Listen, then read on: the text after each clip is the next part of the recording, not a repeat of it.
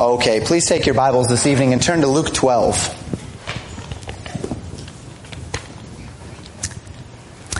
That which compels us.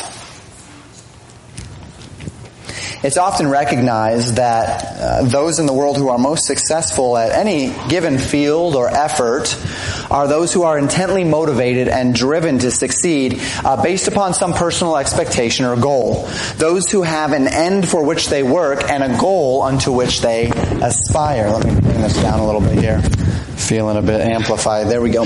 Uh, and and so because they have a goal into which they aspire, because they are self motivated, uh, their actions are informed not just by the needs of the moment, but by the long term expectations, the long term goals that they have in mind.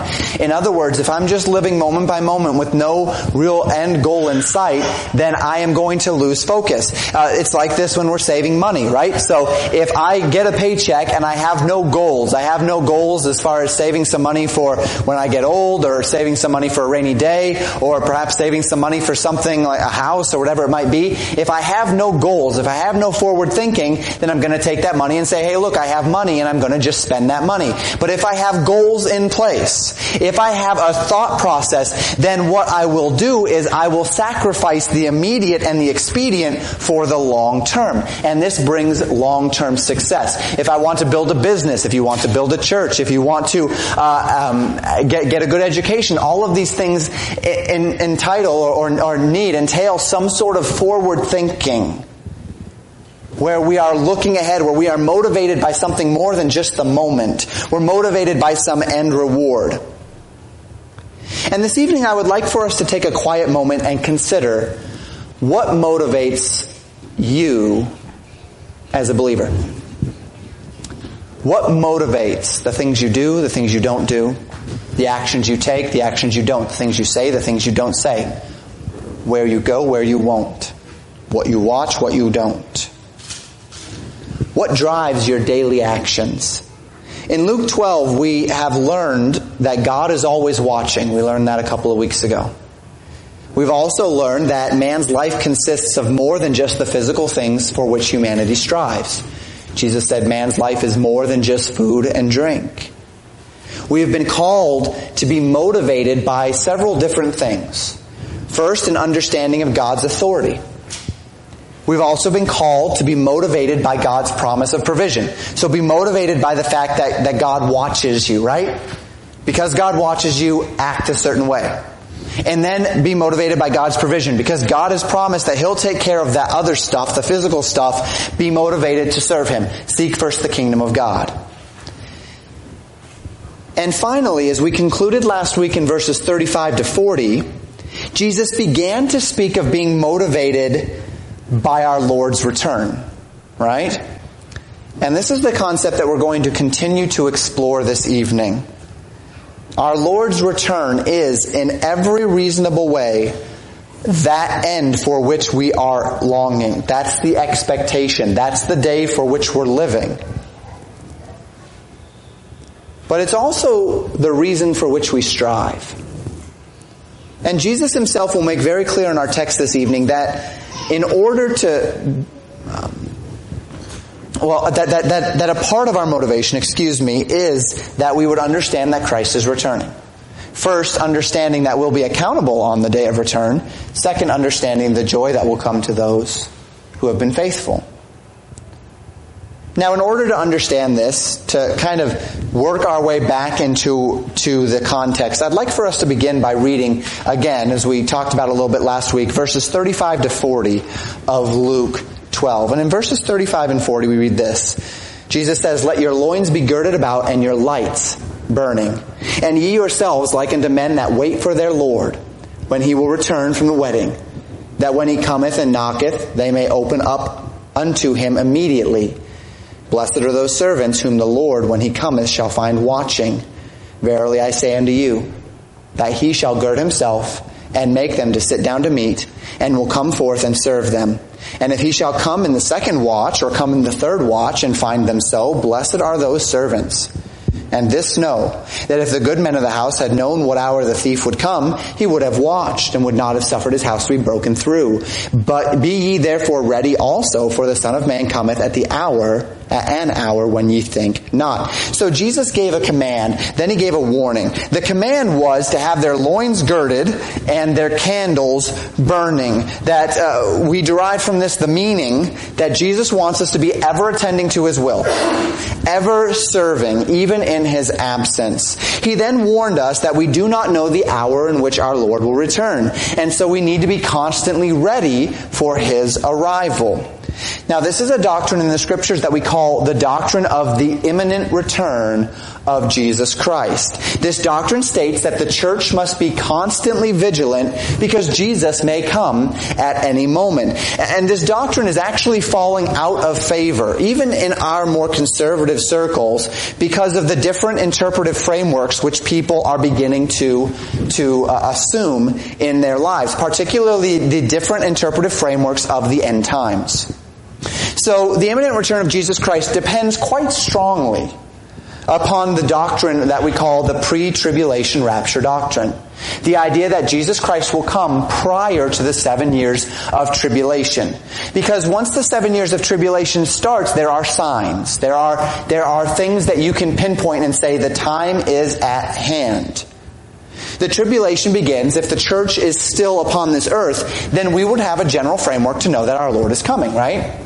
If we're a mid-tribulation rapture persons, uh, believing that the, that the rapture is going to happen halfway through, well, then we know once the tribulation begins that we're at about three and a half years, right? You may not know the day nor the hour, but you can start to girt your loins and get your candle burning then, because until then, we, our Lord's, our Lord is not coming, right? until that the tribulation begins, and that's when I can start my candle burning. Uh, if you're a pre-wrath rapture person, the pre-wrath rapture believes that we'll go through the bulk of the tribulation up until the, the great tribulation or effectively Armageddon. If you're a pre-wrath rapture person, then you've got four to six years to, to, to have your candle burning and your loins girded once things get rolling. Those who are post-tribulation rapturists would know that they have seven years. And so once it begins, you've got seven years, the seven year covenant, Antichrist strikes it with Israel, and you say, hey, I've got seven years. Let's gird my loins. Let's get my candle burning, right? Now these views are common through other interpretive traditions. Uh, typically Reformed and Calvinist folks land in the post-tribulational view, amillennial view. Um, they do not believe in the pre-tribulational rapture because they believe that the, the church has replaced Israel. And obviously Israel's going through the tribulation. So if Israel's going through the tribulation and the church is Israel, then clearly the church has to go through the tribulation. So because uh, the, the, Calvinist and Reformed viewpoint um, would typically be in, in that camp. But even more important is to understand among our circles the growing interest in what's called the pre-wrath rapture concept. This theory states that because Jesus promised in this world we will have tribulation, the church must go through the time called the tribulation. Now, obviously, interpretively, this is not necessary. I, I, shouldn't say obviously, that sounds a little condescending. Interpretively, this is not necessary. The, the fact that we live in a, in a very unique and rare time and place in, in history where Christians are not under tribulation in this country does not mean that Jesus' promise that we will have tribulation is false. Uh, there are people in the Middle East right now having their houses burned, being beheaded, and all that for the name of Christ. Tribulation is happening. There's never been a generation of the church where there has not been great tribulation in the church where there has not been martyrdom, where there has not been terrible things happening. And so to, to say that, that because in the United States of America, in, in for, for, the past several generations, we have not been under tribulation. That means that the church has not been under tribulation is a pretty selfish perspective on the church basically says if you're not a part of the American church, then we don't count you. Which is not true, right? So, that's not really a necessary interpretive point if, to, to make in order to prove Jesus' words to be correct. What they do is they distinguish between that tribulation period and the, tri- and the period called the Great Tribulation, which Jesus, depending on who you talk to, it might be the last three and a half years, it might be uh, effectively just that battle of Armageddon, the time that's also called the time of Jacob's trouble. And they, they put the, the line between tribulation and great tribulation and say that we'll go through tribulation, because Christ promised surely in this world you will have tribulation, but that he'll rapture us before the great tribulation of the last day. And they believe that the church will be, will be left into the world right up until that final battle, at which time we will be removed. Now, I'm not going to take time this evening to debunk all of that. Um, I, I, have spoken clearly. I've given many messages. They're all online about why we believe what we believe about the end times. I've walked through it from start to finish, including our interpretive method that we use that, that undergirds why we believe what we believe. And I will preach on it again sometime. Uh, however, uh, it, it does have many, many problems many, many problems. And the two major proponents of this today that people listen to in our circles is uh, Pastor Steven Anderson, who has, be, who's been uh, rising up. If you haven't heard of him, good. Uh, but he's been rising up in circles, particularly on the internet. And then Dr. Kent Hovind, who switched to this view while he was in prison and is now openly propo- uh, proposing this view heavily. Uh, about these two men, let me speak briefly. Uh, Pastor Steven Anderson, if you're not familiar with him, Faithful Word Baptist Church in Arizona, um, and people really like him because he's unafraid to speak the truth. He's not politically correct. He uh, he has said a bunch of things that people would kind of like kind of like our president. Um, it just resounds because he's finally fighting back against something, right? He's finally saying what needs to be said. Uh, he has a lot of things that he believes that are true. He has a passion for the Word of God and a desire to see souls saved and a clear gospel. I'm not saying he's a heretic, but what I am saying is he's a novice. He's a man that is, he, does not understand how to interpret the Word of God properly. He has not had formal training, which is fine. You don't have to. But he is not a man who understands how to interpret the Word of God properly, and so he misinterprets the Word of God heavily particularly in various areas. Now, Kent Hovind is one that's far more well known in our circles. He's been uh, a, staple of many independent Baptist circles for some time. His older material, particularly as it relates to creation and evolution, is excellent. He, he did a great job with it. He's a great teacher. And in regard to creation science in particular, he's very effective and very influential. Uh, there's a debate regarding the validity of his, his imprisonment. He calls it martyrdom. I think that there was a valid um, reason for him to be there, uh, um, but that's neither here nor there. Either way, however, something happened to him in prison. It changed him. And he changed to this pre-wrath rapture concept. There were also several other indicators uh, that he left sound doctrine behind, particularly as it relates to his personal life, his marriage, and such. Um, that I'm, I'm not going to get into all this evening, but I am very concerned that pretty much anything that that um, happened from prison on, I would I would warn you against. Everything before that, I think, was very good we can appreciate his older creation science teaching, but I would caution you with anything that has been produced in the last decade. And I just give you their names because they, they are really heavily uh, espousing this concept of pre-wrath rapture. And the pre-wrath rapture um, not only uh, confuses a great number of doctrines between Israel and the church, but it also deeply confuses this concept of the imminent return of Jesus Christ. So we have several of these positions. Each position would argue uh, that they don't know the day nor the hour. However, there are uh, some serious problems in contradicting imminence when we talk about these various positions. If we know the general time frame, then we can start our candle burning and our loins girding when we begin to see the signs. And I hope that you see that what Jesus is teaching here is something different from, from that idea that there's going to be signs and then you kick on, kick on the candle. Uh, we have many reasons to believe that Jesus will rapture his church prior to the seven years of tribulation. Again, I've, I've preached on this before.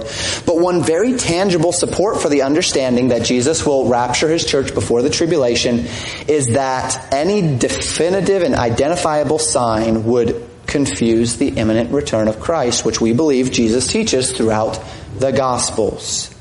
And all of this context, all of this that I said is important because the next words in our text spoken by Peter are related to directly to what Jesus has said. So he talks about this idea of being imminent because you don't know when he's going to come and he comes as a thief in the night and all of these things. And then we get to verse 41 and we read this. Then Peter said unto him, Lord, speakest thou this parable unto us or even to all? Peter asks about these teachings and inquires of the Lord whether Jesus was speaking just to them, the disciples that were there, or to everyone. We don't exactly know uh, by all. We would presume he means everyone. Now, the answer to this question is far more important to you and I than it necessarily is to Peter.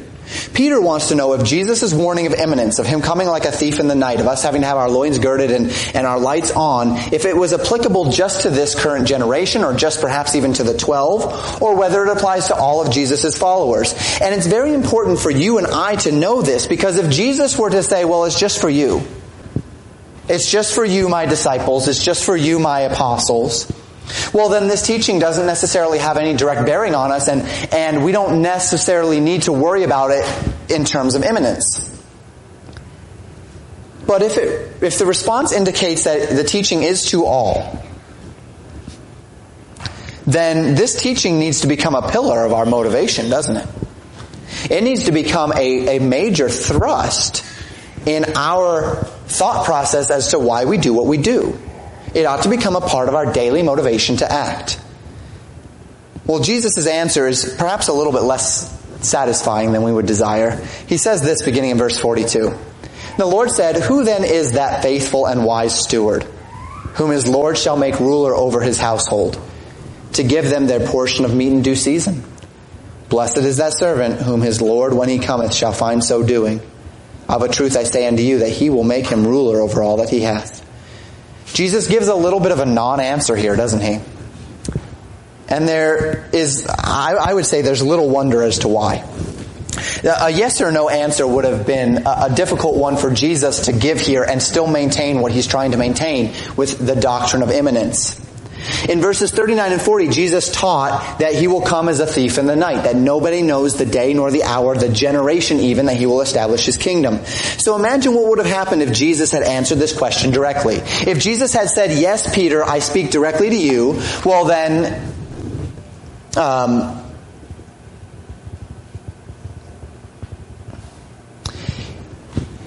excuse me, uh, I lost my train of thought there for a moment. If Jesus would have said, yes, Peter, I'm speaking directly to you, that I'm going to come as the thief in the night, then it kind of uh, destroys his imminence idea, right? Because, okay, Peter says, okay, you are coming, so this is for us, and we're going to prepare. On the contrary, if Peter had said, or if Jesus had said, no, Peter, I speak to everyone, then the disciples might be tempted to believe that Jesus would not come in their generation and fall short of the motivation to be busy. So what does Jesus do? He doesn't really answer his question here. What does he say instead? He says, don't worry about that, Peter. Just stay busy. That's effectively what he says. He generalizes by saying something that I personally find very familiar. It's important for believers to understand the concept of responsibility and accountability as they relate to obedience. You know, as a father, there are many times where my children will, will perhaps get angry one at another, uh, maybe even get angry at one of us as their parents, uh, and will do something unkind or dishonoring. And at that point, it's my responsibility to rebuke and to chasten my children. And perhaps the conversation will go something like this. Me. Did you hit your sister? The child. Yes, dad, but so and so was not letting me have my toy back. Me. Well, so they were being unkind to you. Yes, they were being unkind to me. Well, when someone is unkind to you, does that give you the right to be unkind back to them? No, but they were being unkind to me. Me. Well, you should not worry about their actions. You need to worry about your actions. You are not responsible for their actions. You're responsible for your actions. You're not responsible for how others treat you, but you are always responsible for how you treat them back.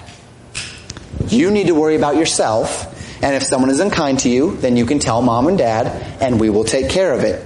But don't do wrong to them back in order to make up for your being wronged because then you'll get in trouble also. And characteristically, historically, the person that re- that responds is normally the one that gets in trouble, right? Because that's the one that you see. You don't you don't see the one that does the initial action because you're looking somewhere else, but then you swing around and you see the retaliation, and that's what gets in trouble. I feel like this common interaction in families somewhat relates to what Jesus is saying here. Now, obviously, Jesus is not rebuking his disciples, but he's saying something to that effect. He's saying, Peter, don't worry about that. Don't worry about others. Don't have your eyes looking around you at, at who else this might apply to. You just take my teaching and you listen and you do what I'm telling you to do. Don't worry about when that's going to happen. Don't worry about when I'm going to come. Just know that, that your Lord's return could be at any moment. That once I leave, I can come back at any moment. You don't know when. It might be your generation. It might be in the next generation. It might be 2,000 years. It might be 5,000 years. You don't know. So just do your part. Worry about you. What I tell my girls all the time. You just worry about you. Worry about your actions. And so Jesus asks a question What makes a faithful steward? What are the characteristics of a servant that makes his master want to give him responsibility?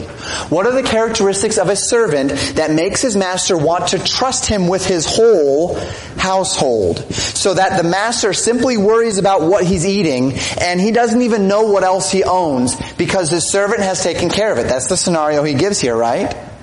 The Lord shall make him ruler over his household and give them their portion of meat in due season. So the ruler gets his portion of meat, and the meat comes, and the ruler knows that it comes, and the rest of his household is in order, but he knows very little else. What would bring a master to do that, to make his servant that powerful in his household?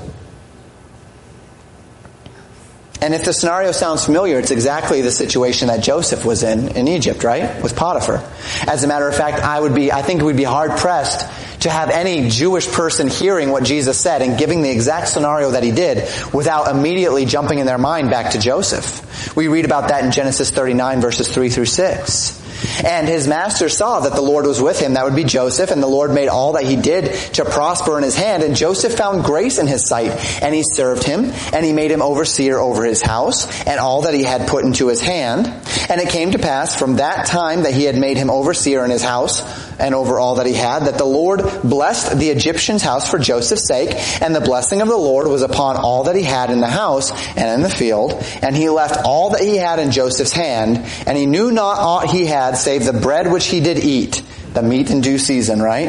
And Joseph was a goodly person and well favored. So Joseph was in one of these situations that we read about in verses 42 to 44, where the, the master had made Joseph as a servant and put him in charge of his entire household. So all he knows is that he gets his meat in due season. What is it that would bring a master to put that much trust in his servant?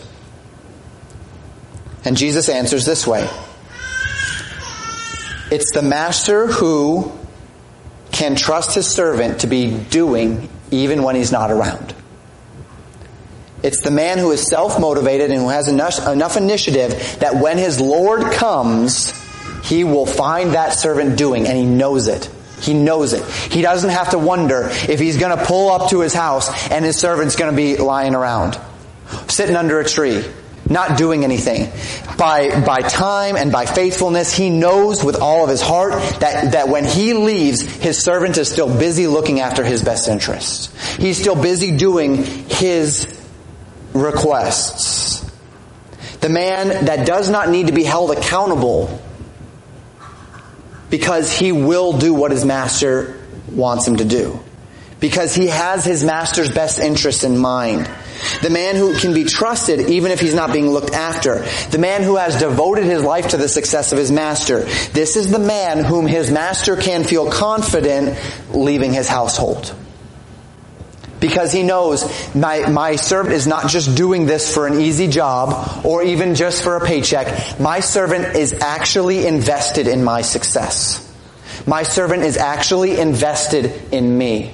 And so when I leave, my servant will continue to be faithful because he's invested in me. And Jesus says, of a truth, the master will make this kind of a man ruler over his things. But even that man once he has arrived and has been given this authority, cannot rest, can he? It's not as if you work your way up to a position of trust, and then once you're master of the household, then Joseph said, now I can kick back and take my master's wife, right? I can begin to uh, skim off the top, and I can begin to do whatever I want in the household. It's not that way.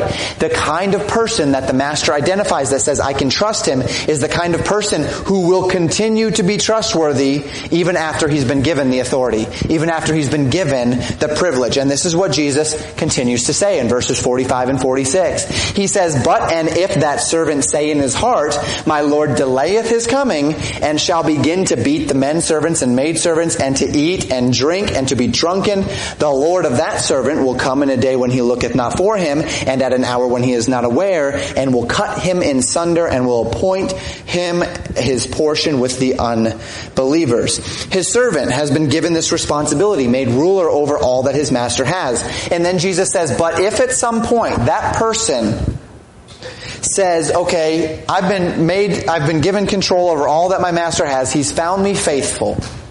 Now he's gone and I don't know when he's going to come back and it'll be a while. I'm sure it'll be a while. So I'm just going to start doing things differently around here. And he starts to beat the, the other servants and he starts to eat and drink and be drunken and do his part, uh, do, do whatever he wants and just tells the other servants, you, you do whatever you're going to do and you make sure it's all done and I'm just going to sit back. I'm the master now. Jesus warns, the master's going to come back in a day you're not ready. And he will cut him in sunder and will appoint him his portion with the unbelievers. He will strip him of his responsibilities and count him as an unfaithful servant once again. Now we take a moment here to understand what this final phrase means. On its surface, based at least upon our King James translation, it would appear this verse is teaching us that a faithful servant of Jesus Christ who at some point fails to maintain his faithfulness, falls into carnality and selfish living, will be counted as an unbeliever, will lose their salvation. And this is why it's so important to compare Scripture with Scripture. So that when we come to a controversy such as this, we interpret which, that which is less clear with that which is more clear. You say, Pastor, is this actually one of those areas where it's less clear? I believe it is, and let me tell you why. When we look at the word, the use of this word unbeliever in the New Testament, it's translated unbelievers here. We find it used in two distinct ways, and the dividing line between those two ways is actually quite clear. Our Lord Jesus is recorded to have used the word one way. The apostles used the word another way. Our Lord Jesus used it only three times, and all three times he used it in the same frame of reference, if this one is in line with his other two. Paul, particularly, and then once used by John in the book of the Revelation of Jesus Christ, used it in a different frame of reference. So we see this one here in Luke chapter 12. I take you next to Luke 9:41. We preached through this one already. The Bible says, "And Jesus answering said, O faithless and perverse generation, how long shall I be with you and suffer you? Bring thy son hither." Uh, perhaps you recall when we were preaching through this one. Within the context, Jesus has just returned. He's just come down from the Mount of Transfiguration. He was there with Peter, James, and John. The other nine disciples had attempted to cast a demon out of a young man, and they had failed miserably at their attempt. So Jesus heard that the disciples failed, and he said this. He said, O faithless and perverse generation, how long shall I be with you? And we concluded there in Luke 9 that Jesus was not speaking to the Father of the Son, as many people believe, but that Jesus was actually speaking to his disciples here, calling his disciples the faithless and perverse generation. And we concluded this because we combined Luke 9 and what Luke 9:41 says with the parallel account in Matthew 17 verses 17 through 21 where Jesus where they asked Jesus why couldn't we cast him out and Jesus said because of your unbelief. It's your unbelief that caused the, him not to be cast out. It wasn't the faith of the Father. He didn't say, well, because the Father was faithless and, and, and such. He said, because of your unbelief, disciples, you could not cast this demon out. And so we believe that Jesus was, when he said, oh faithless and perverse generation, he was talking actually to his disciples. If you want more info on that, go back and listen to that message in Luke, and uh, you, we'll get into it more. I'd encourage you to do so. The second account where we, and so, so Jesus is speaking to his disciples here, right? That word faithless, I'm sorry I didn't highlight it. That word faithless is the word here. Now Jesus is not telling his disciples they're unbelievers. We could have that argument, but I'm, i just don't believe he's calling his disciples unbelievers. He's saying that they have fallen short of the faith necessary to do this deed. The other time, the next time that we see it is here in Luke 12. The final time that we see Jesus use it is in John 20 verse 26 and 27. The Bible says, after eight days, again, the disciples were within and Thomas with them. Then came Jesus, the doors being shut, and stood in the midst and said, Peace be unto you. Then saith he to Thomas, Reach hither thy finger and behold my hands and reach hither thy hand and thrust it into my side and be not faithless, but believing. You know the account. The resurrected Lord had appeared to ten, right? The ten, and they had seen him. Thomas was not there. Judas Iscariot was dead. Thomas arrives. The men excitedly report Jesus' appearance, but Thomas says, I will not believe unless I actually put my hand uh, into his fingers, into his side, unless I see the nail scars in his fingers. Eight days later, Jesus came and offered to do exactly that. And he called for Thomas to be not faithless, there's our word, but believing. And again, Jesus is referencing a man who had left all and followed, a man who was ready to accept the reality of Jesus Christ. Jesus appeared to him for this reason, so much so that in John 20, 29, Jesus said, Thomas, because thou hast seen me, thou hast believed. Blessed are they that have not seen and yet believe. So obviously there's a greater blessing upon those who having not seen believe. That would be the generations following. But yet Thomas was ready to believe. And these are the three records that we have of the word in the gospel. All three times, I believe, Jesus uses it to reference those who, as Jesus calls them in John 15, clean through the word which I have spoken unto you. There is one account in Acts 26 verse 8 where the word is used to talk about um, something that is incredible or unbelievable. And then we have the word used 15 times in the epistles.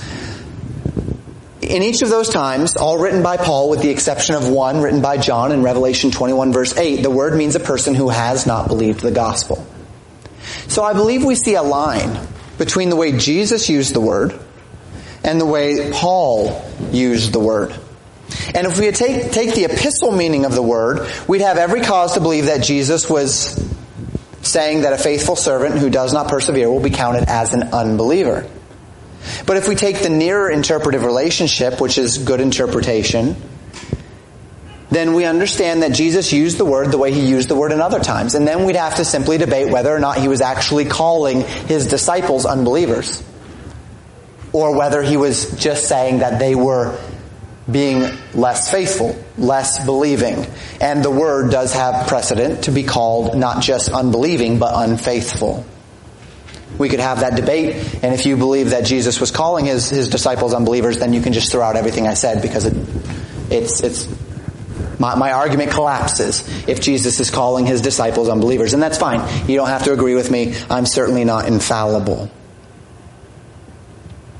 But if we take this near interpretive relationship and we believe that Jesus was not calling all of his disciples unbelievers, then we would understand Jesus when he's calling them disbelieving. He's not saying that they do not have the faith necessary to be saved, but rather that they do, they lack faith in his power, not his identity, not his message, but his power. And you and I both will know that unbelievers are not the only ones who lack faith in God's power. While I am not an unbeliever, I can rightly say that I do not always have full faith in God's power. I struggle with faith. And I believe this is how Jesus used the word. So there's cause to recognize that this passage is not clear cut. That what Jesus is saying here is that if you are not a faithful servant, then you will be numbered among unbelievers unto damnation. When we broaden our interpretation then, if there's cause to question it, well then are we confident with this idea that believers can lose their salvation? And it's something that we've talked about before. Whenever we get into an interpretively muddy area, we, uh, what I like to do is I like to take that which is clear and use it to interpret that which is not clear. We take that which it can't mean and we cross out what it can't mean and then we have a field of what it could mean. And among those then we choose the best option based upon what we know of the scriptures and based upon uh, what we understand of our Lord and Jesus Christ. And as far as Legacy Baptist Church is concerned, we believe that scriptural precedent is clear that a man, once he has genuinely received his salvation, cannot lose his salvation. And everything I believe about the nature of salvation by grace lends itself to this reality. And let me defend it uh, in, in, a little bit more of a detailed way than I have perhaps in a little while. First, I'd like us to think anecdotally. I'd like to think through reasons, uh, not necessarily through facts. John 3.16 calls salvation being born again. For a few of these you've heard before. I'm going to get a little bit deeper tonight though. If I become born again, how is it that I become unborn? And if I can become unborn, then can I be born again and unborn and born again and unborn again and again and again? And if that is the case, then, then the, the whole concept of being born again really collapses, doesn't it? Why would Jesus even use the analogy of being born again if it's a process that can take place again and again and again and again and be undone and redone? The, the concept of born again kind of falls away as a, as a legitimate analogy. On top of that, does that mean that if I, if I'm born again and I'm walking with the Lord and I'm being faithful for 10 years and I'm growing in Him, and then at some point I choose to reject Him and I choose to live carnally, and then I'm unborn again. When I'm reborn again, do I start as an infant again, in spiritually, like, like the Bible says, where you, where you're born and then you start in the milk of the Word and then the meat? Or am I, am I reborn into my previous state of, of maturity? Uh, there's, there's a lot of, of problems, and I understand that we're taking a concept that Jesus gave us, and this is why I call it anecdotally. What that means is that we're not giving solid evidence here. I'm not drawing out spiritual actual definitive proof here. But what I'm saying is Jesus using the term born again and what we understand from that term born again, I, I struggle with that if I can become unborn and reborn and unborn again and reborn again. Second, I struggle with 2 Corinthians 5:17. Therefore, if any man be in Christ, he is a new creature. Old things are passed away, all things are become new. I struggle with the idea that if I have genuinely become a new creature, that then I can become an un, un, uncreatured. Then I can become the old creature again and go from old creature to new creature to old creature to new creature. Uh, can I regress? Uh, and start acting like the old creature? Well, that makes sense to me. But become the old creature again? Fundamentally change back from a fundamental change, it seems fundamentally flawed to think that way. Also, Hebrews chapter 12 verses 5 through 8 warns us not to despise the chastening of the Lord. And it says that the Lord, if the Lord doesn't chasten us, then we know that we are an illegitimate child. We know that we are not one of His. At what point then, having rejected the chastening of the Lord, does God stop chastening me and disinherit me from sonship? So that I'm no longer one of his sons? At what point does a father look at his child, who is now his child, but as many as received him, to them gave he power to become the sons of God, even to them that believe on his name, John 1.12. At what point does God chasten me because he loves me as a child and say, you know what, I'm done with you. I don't love you anymore. I'm done chastening you. I'm now disinheriting you. To what point, when a son says, Dad, I'm not your son anymore, does dad say, okay, fine, I'm disinheriting you, you're not my son anymore?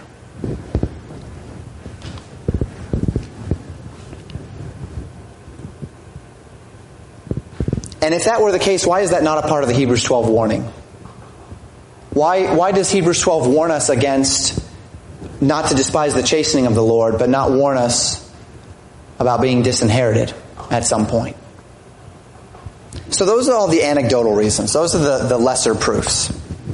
Second, let's consider the scriptures. Jesus says this in John 5, 24 and 25. Verily, verily, I say unto you, he that heareth my word and believeth on him that sent me hath everlasting life, and shall not come into condemnation, but is passed from death unto life. Verily, verily, I say unto you, the hour is coming and now is, when the dead shall hear the voice of the Son of God, and they shall hear, and they that shall hear excuse me, and they that hear shall live. There we go.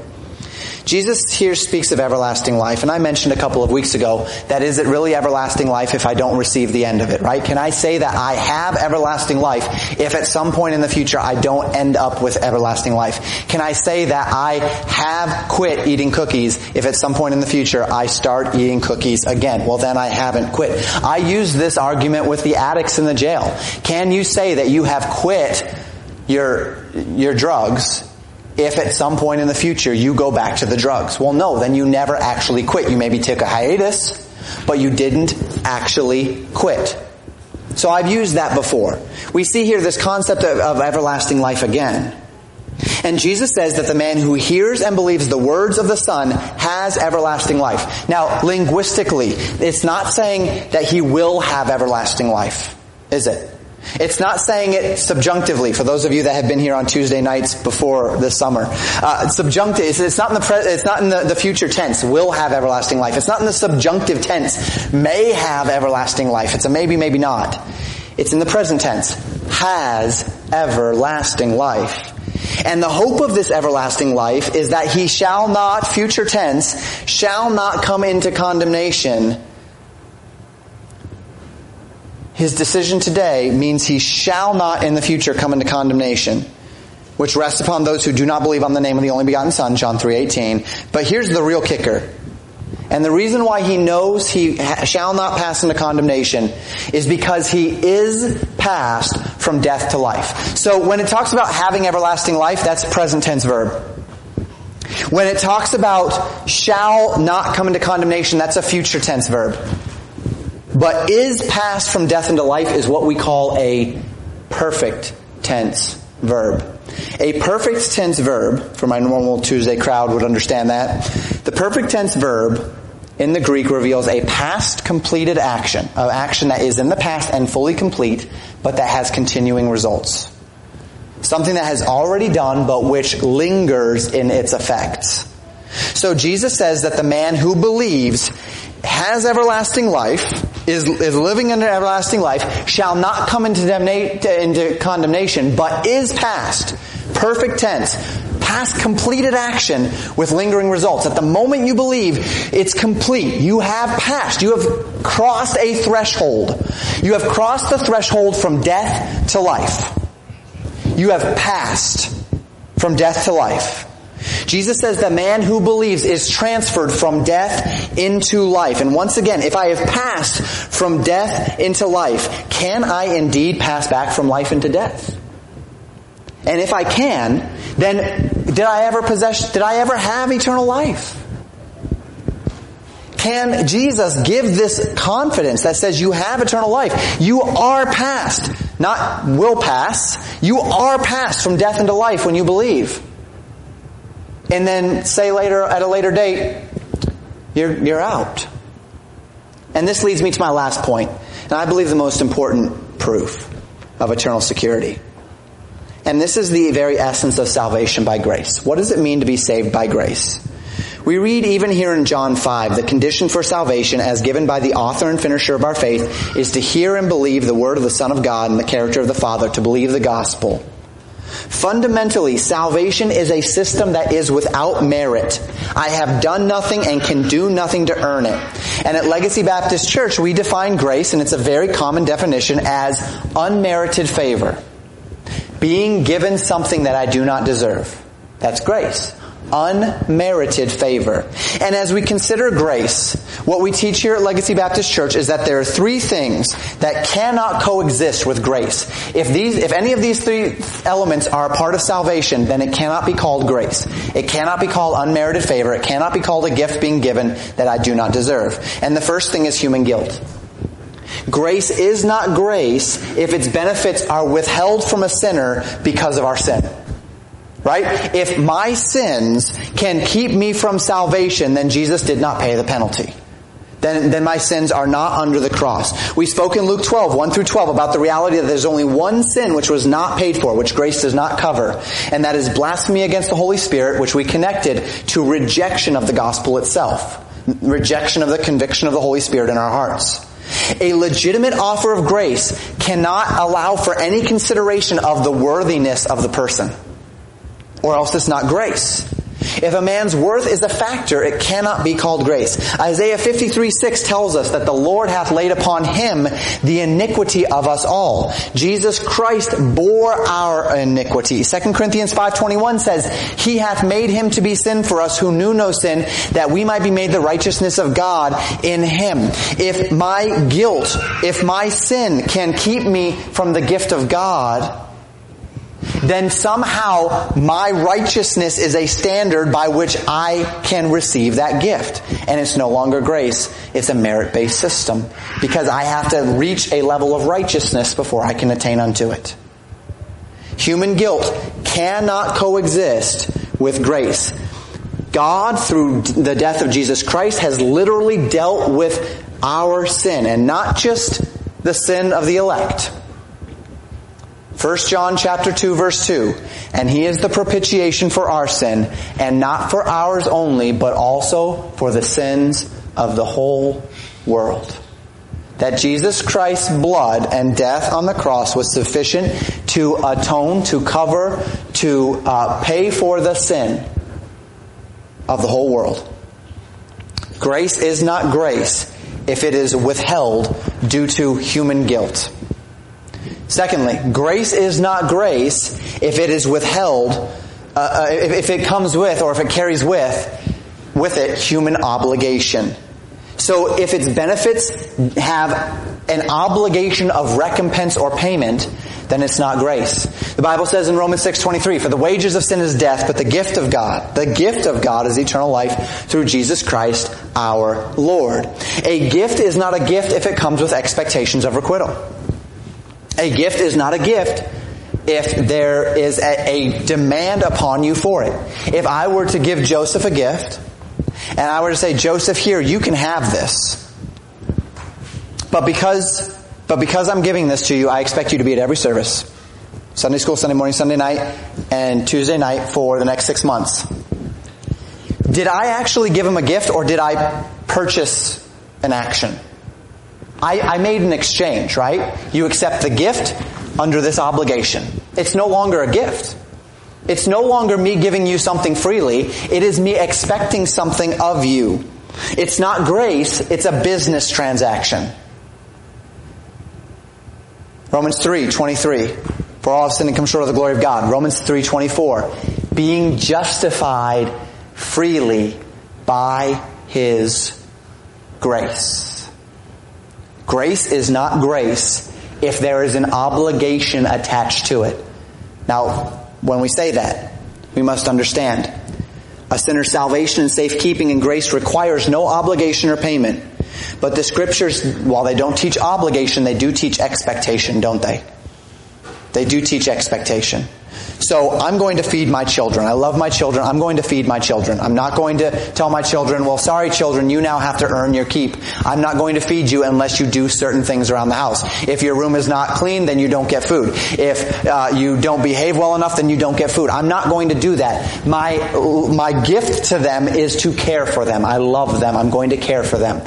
Is there an expectation that comes with it? Well, I'm providing for you, so I will expect you if I'm going to give you a bed to sleep in, I'm going to expect it to be made. If I'm going to give you some things, I'm going to have expectations. But expectations are different from obligations. Does the Bible teach that there are definitive expectations to being a believer?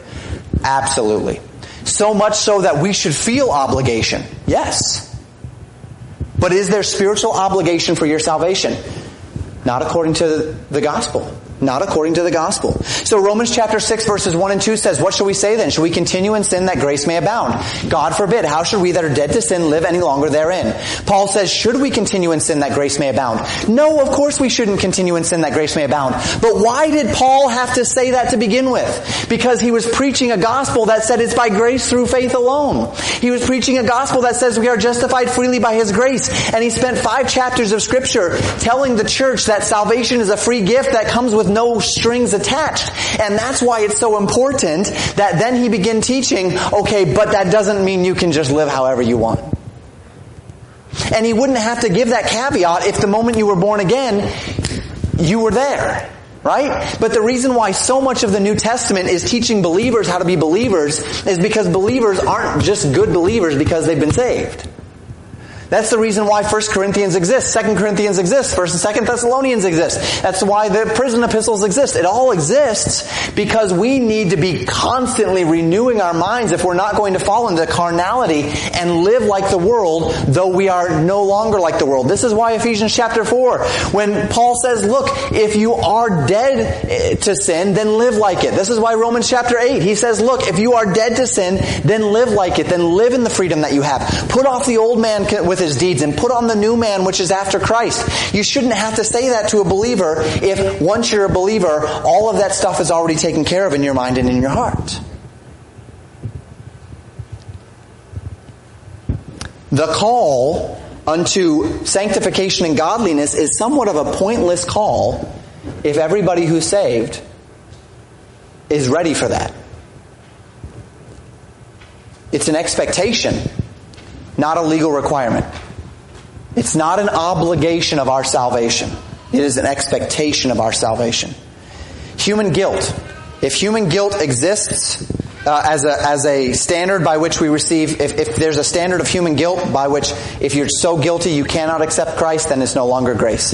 If there is obligation that comes with the gift, then it's not a gift, it's no longer grace. Number three, human merit. Grace is not grace if my merit plays any role in my salvation.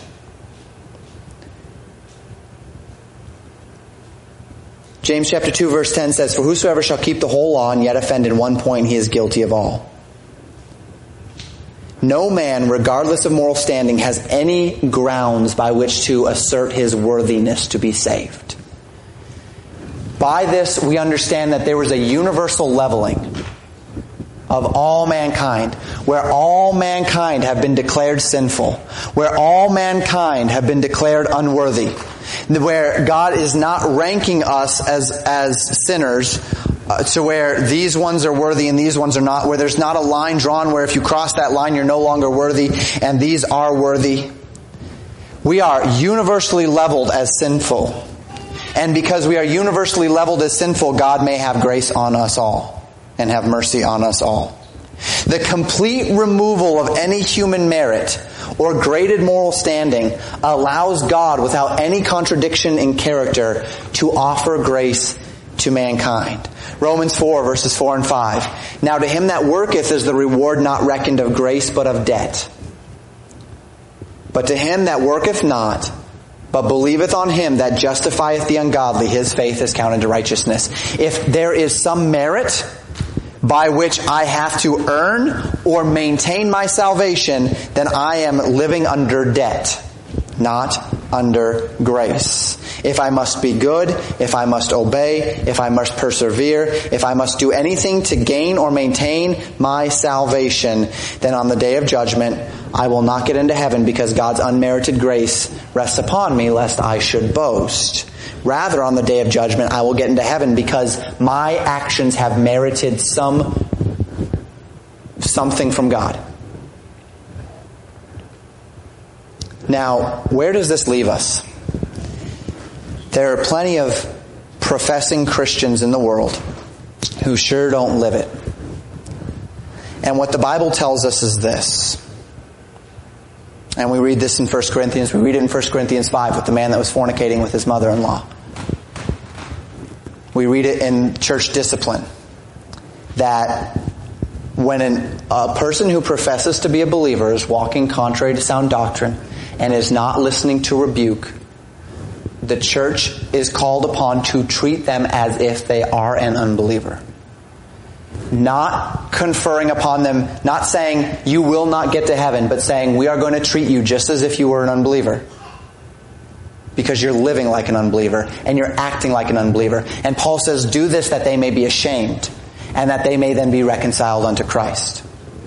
We cannot judge whether or not a person is a believer or an unbeliever. And there is, if I may say it this way, grace, the doctrine of grace is intimidating. Because it is hard for those, particularly those who are being faithful servants, and striving for that which is right to think that that person who's living in carnality but who says he accepted Christ many years ago is going to get in also. That's a hard concept for us to reconcile because we want to feel as though there's this equity and this justice. It's uh, Jesus gives many parables of this. Uh, the, the parable that I think of is the parable of the men working in the field, right? And the person who worked for just that last hour of the day received the same wages as the man that worked the full day. And they say, "How is this fair?" Jesus said, "Look, we negotiated the wages at the beginning of the day. I've given you what I told you I'd give you. Why are you upset that I gave this other person the same amount?"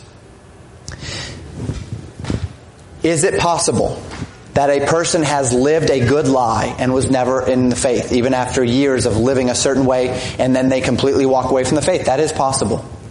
Is it possible that they are living in carnality? That is possible as well. But if they are, then they'll be chastened. Then they'll be under conviction. These are things that Hebrews says will be the case. If we don't see chastening, if there's no conviction, if there's no desire to do the will of God, if, it, if, if, that's the way it is in your life, or if that's the way it is in the life of someone that you're looking at or assessing, then you, you really need to question whether or not that person's in the faith. And as believers, we have no right to tell them you're not in the faith, but at the same time, we have every right to call them to question themselves. And if they are a professing believer, then the church has every right to treat them as an unbeliever when they're not walking according to sound doctrine. And all of that can be there without us having to get into this idea that they were once saved, but now they've lost it. All of that can still be there. And what I want us to see is that the doctrine of eternal security is a natural outworking of the biblical teaching of grace. If grace is what grace is, if it has no guilt attached, or no, no, no guilt requirement, uh, obligation, or merit, then how can we say that we must keep it once we've received it? So it is that Jesus is warning here to Peter and all the servants of Christ who would come after him is not that they run the risk of losing their sonship, but rather that they run the risk of losing their stewardship and losing their rewards for faithfulness. And notice how Jesus, what, Jesus says next in verse 47. And that servant, this is the one that is counted among the unbelievers, the, the unfaithful. That servant which knew his Lord's will and prepared not himself, neither did according to his will, shall be beaten with many stripes. Notice he's not even cast out as a servant. Right? He's just beaten with many stripes and he's demoted to an unfaithful servant. Everybody has unfaithful servants, the people that are just clocking in and doing their time, and those are the ones that you've got to inspect everything that they do, right? You've got to watch everything. You've got to tell them to do something, and then you've got to put someone with him, and then at the end of the day, you have to come and inspect whether he did it right, and he probably didn't, and he has to do it again the next day. Everybody has those. God says you'll be made one of those. Now, obviously, Jesus is giving an illustration, and in this illustration, the servant who knew his Lord's will and neglected it is beaten, which was a common custom of the day.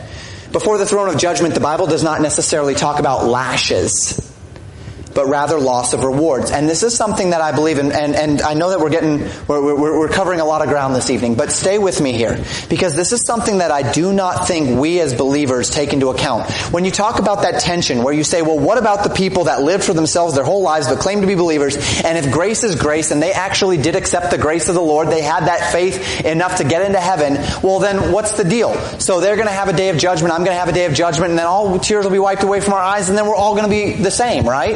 So they lose hardly anything for all of their life lived in carnality. I don't really think that's the case.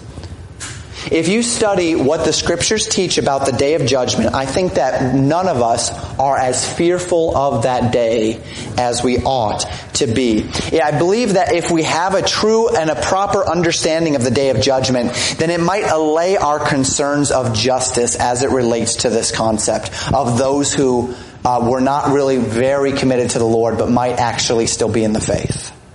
Carnal Christians and such.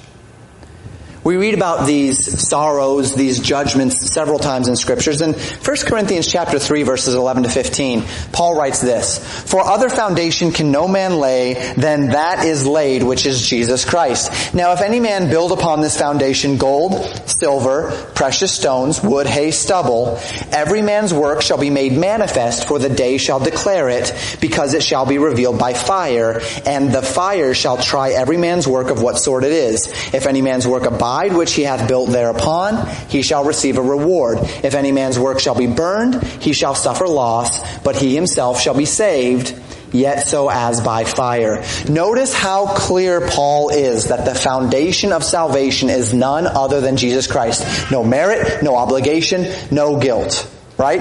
This is grace. This is Jesus alone. But then Paul says, you build something on that foundation. And if we build heavenly treasures by being a faithful servant, this is a faithful steward of God's grace, then we'll receive rewards that will not pass away. If we build up earthly treasures by being an unfaithful steward, then we are building up wood, hay, and stubble, that which on the day of judgment, as judgment is often characterized as fire, right, will burn that to the ground. And notice what he says. He shall suffer loss, but he himself shall be saved yet so as by fire. He's going to be saved by going through the fire, but he will be saved. Remember, Paul is writing to an, a deeply carnal church here. Paul says that the things that were happening in this church were not even appropriately named among unbelievers. They were so vile. And yet he's telling them that they're in the faith. Not, maybe not all of them, but as a whole, he's telling them, I know you're in the faith. But you're building the wrong things on your foundation. Now let's be careful here. One may be tempted to think, okay then, so as long as I believe I'm good, regardless of what I say, regardless of what I do, I'm just gonna go there and on the day of judgment I'll have these two piles, the pile will be burned, I won't have much in, but uh, whatever, I'll be in heaven, so what does it matter? And if I can encourage you and warn you not to fundamentally underestimate the importance of this day, the importance of the day of judgment for believers, you might be tempted to think, as long as I'm not in the lake of fire, what do I care? But I believe it's an extremely short-sighted and immature, spiritually immature view of what is being warned about here. Yes, the opening of the Lamb's Book of Life is an important thing. But when those other books are opened that the Bible speaks of, and that out of those books are judged the quick and the dead. The quick, that's King James language for living, spiritually living, and the dead, spiritually dead. The believers and unbelievers. Out of the books of works, both believers and unbelievers will be judged. That day is going to be a day where we want to be on the right side of, of things. Don't forget about what Hebrews warns in Hebrews chapter 10.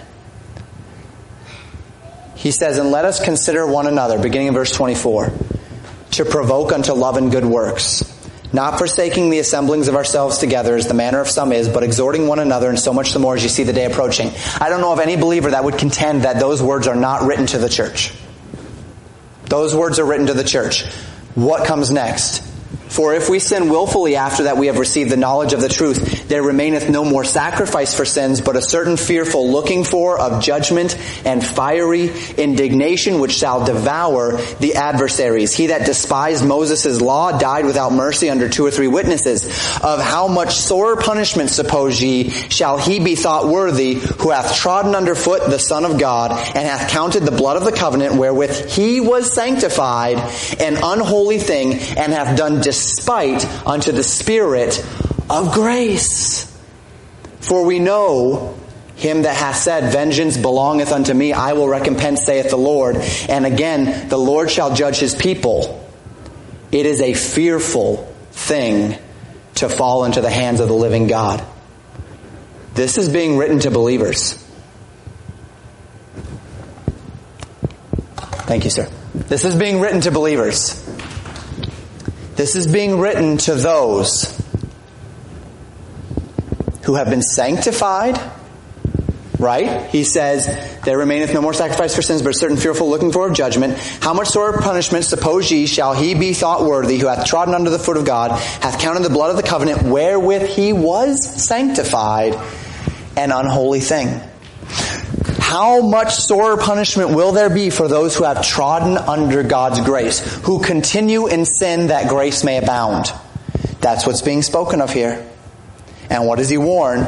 Vengeance belongs to the Lord, and I, the Lord, the Lord shall judge his people. It is a fearful thing to fall into the hands of a living God. This is not the kind of passage that makes me think, okay, if I work really hard and I get to heaven and my pile is mostly gold, silver, precious stones, and the other guy's pile is mostly wood, hay, and stubble, and the fire of God's judgment will burn it up, and then we'll both be admitted into heaven, and there's not going to be any difference, and it's fine. This, this passage of scripture tells you no, there's a difference.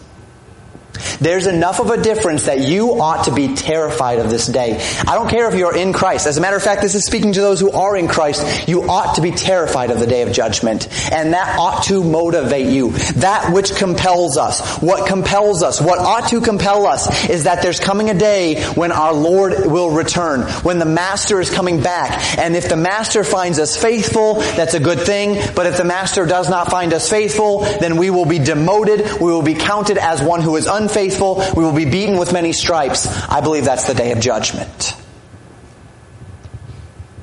And Hebrews tells us this is a fearful day.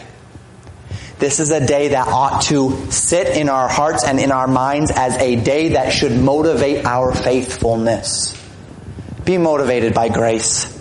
Understand that what you've been saved from. Look around at the world around you and see the sin and the evil and the death and, and, and, and, the unforgiveness and the bitterness and all of these things and say, Lord, thank you that you saved me from that. Be motivated by His grace. But believer, if nothing else, be motivated by the Lord's vengeance because the Lord will judge his people, and it is a fearful thing to fall into the hands of the living God.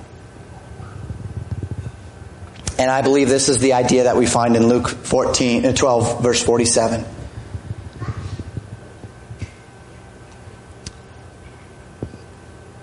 And then we finish in verse 48, where Jesus says this, But he that knew not and did commit things worthy of stripes shall be beaten with few stripes. For unto whomsoever much is given, of him shall much be required. And to whom men have committed much, of him they will ask the more. So we're speaking all of servants here, right? But Jesus says the servant who does not know as well his master's will, who is not as privy to his master's expectation, the servant who's only been around a couple months and who didn't know, well, he's not going to get as many stripes for offending something that he was ignorant about as the man who offends something being fully aware of the circumstances, right? And so Jesus says this to his disciples, right? Remember, Peter's asking a question here. Is this to us or is this to everybody? Well, it's to both here, but know this. You as the twelve have been given far more privilege, knowledge, insight than the rest of them. Which means if you don't do what I'm telling you to do, there's far greater consequences than if they don't do what I'm telling them to do. Because there's far more responsibility. You are far less ignorant of my expectations than them. There will still be judgment upon every man's works, but there will be tiered judgment based upon spiritual responsibility and spiritual accountability. And we may assume this for the unbelieving side as well. When Jesus said it'll be worse in that day for Sodom and, uh, for, for you than for Sodom and Gomorrah, we might understand that there will be that that's the tiers of judgment idea. So spouse, you've been given the spiritual responsibility of marriage. That means you'll bear more accountability on the day of judgment. Parent, you've been given the spiritual responsibility of children. That means you'll bear more accountability on the day of judgment. Every week that you sit under teaching of the Word of God, you increase your accountability because you learn more, assuming you learn something. Church leaders, we've been given spiritual responsibility, and so we'll bear more accountability. This is what James warns about in James 3 verse 1. My brethren, be not many masters, knowing we shall receive the greater condemnation. This is speaking about teachers. That word masters there is, is the word teacher. Teachers will receive a greater condemnation. Why? Because they have a greater accountability and a greater responsibility. And Jesus contrasts this with the ignorant. Still servants, but who have not been given as much insight, knowledge, have, they don't know as much. And Jesus warns, unto whomsoever much is given, much shall be required. The more spiritual responsibility, the more scriptural knowledge, the more talents, the more resources, the more he will expect of you. And the more important that day of judgment becomes. And this is how life works. So let's be wise. And as such, I just want to ask you two things, two questions as we close. Number one, are you a good steward of your salvation?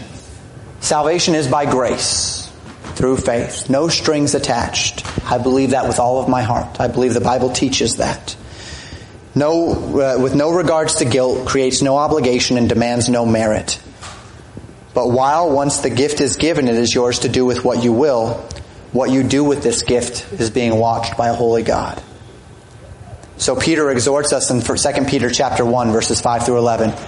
And beside this, giving all diligence, add to your faith. You start with faith, but add to it virtue and to virtue knowledge, and to knowledge temperance, and to temperance patience, and to patience godliness, and to godliness brotherly kindness, and to brotherly kindness charity. For if these things be in you and abound, they make you that ye shall neither be barren nor unfruitful in the knowledge of our Lord Jesus Christ. But he that lacketh these things is cast out. No. Is blind, and cannot see afar off, and hath forgotten that he was purged from his old sins. Wherefore the rather, brethren, give diligence to make your calling and election sure, for if you do these things ye shall never fall. For so an entrance shall be ministered unto you abundantly into the everlasting kingdom of our Lord and Savior Jesus Christ. To those who add to their faith, who are not barren in their unfruitful works, uh, in their unfruit, uh, or unfruitful in the knowledge of the Lord, to them will be an abundant entrance into the kingdom. But to those of us who lack, who treat our salvation with low esteem, we are blind, we cannot see afar off, we have forgotten God's grace, and we will be judged. So are you a good steward of your salvation? Second, are you a good steward of the callings that the Lord has given to you? If, if God is calling us here to be a faithful steward because we know not when He will return and He could return at any moment and so we need to be a faithful steward of that which He has given to us. There are some things every believer has been called unto, other things which only some have.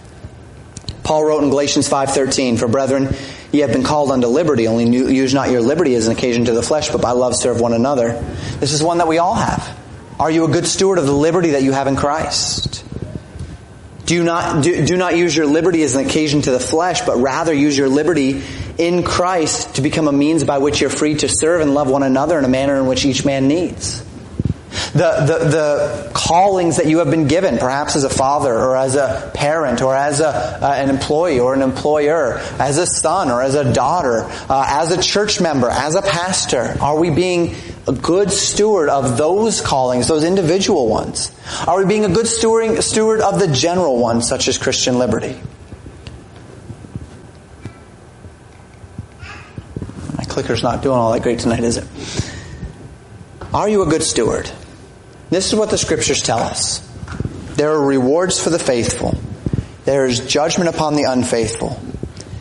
These ought to be a part of what compels us. Be, be compelled by the fact the Lord is watching, Luke uh, 12, 1 through 12. Be compelled by the fact that our Lord uh, would, would, uh, um, has authority over us. He is our master. That's Luke 12 verses 13 to 40. Be compelled by the reality of His sure return and the rewards and the judgments that are waiting for us on the end of that. How are you doing this evening? Are you a wise and a faithful servant as Jesus Christ has called us to be? Let's pray.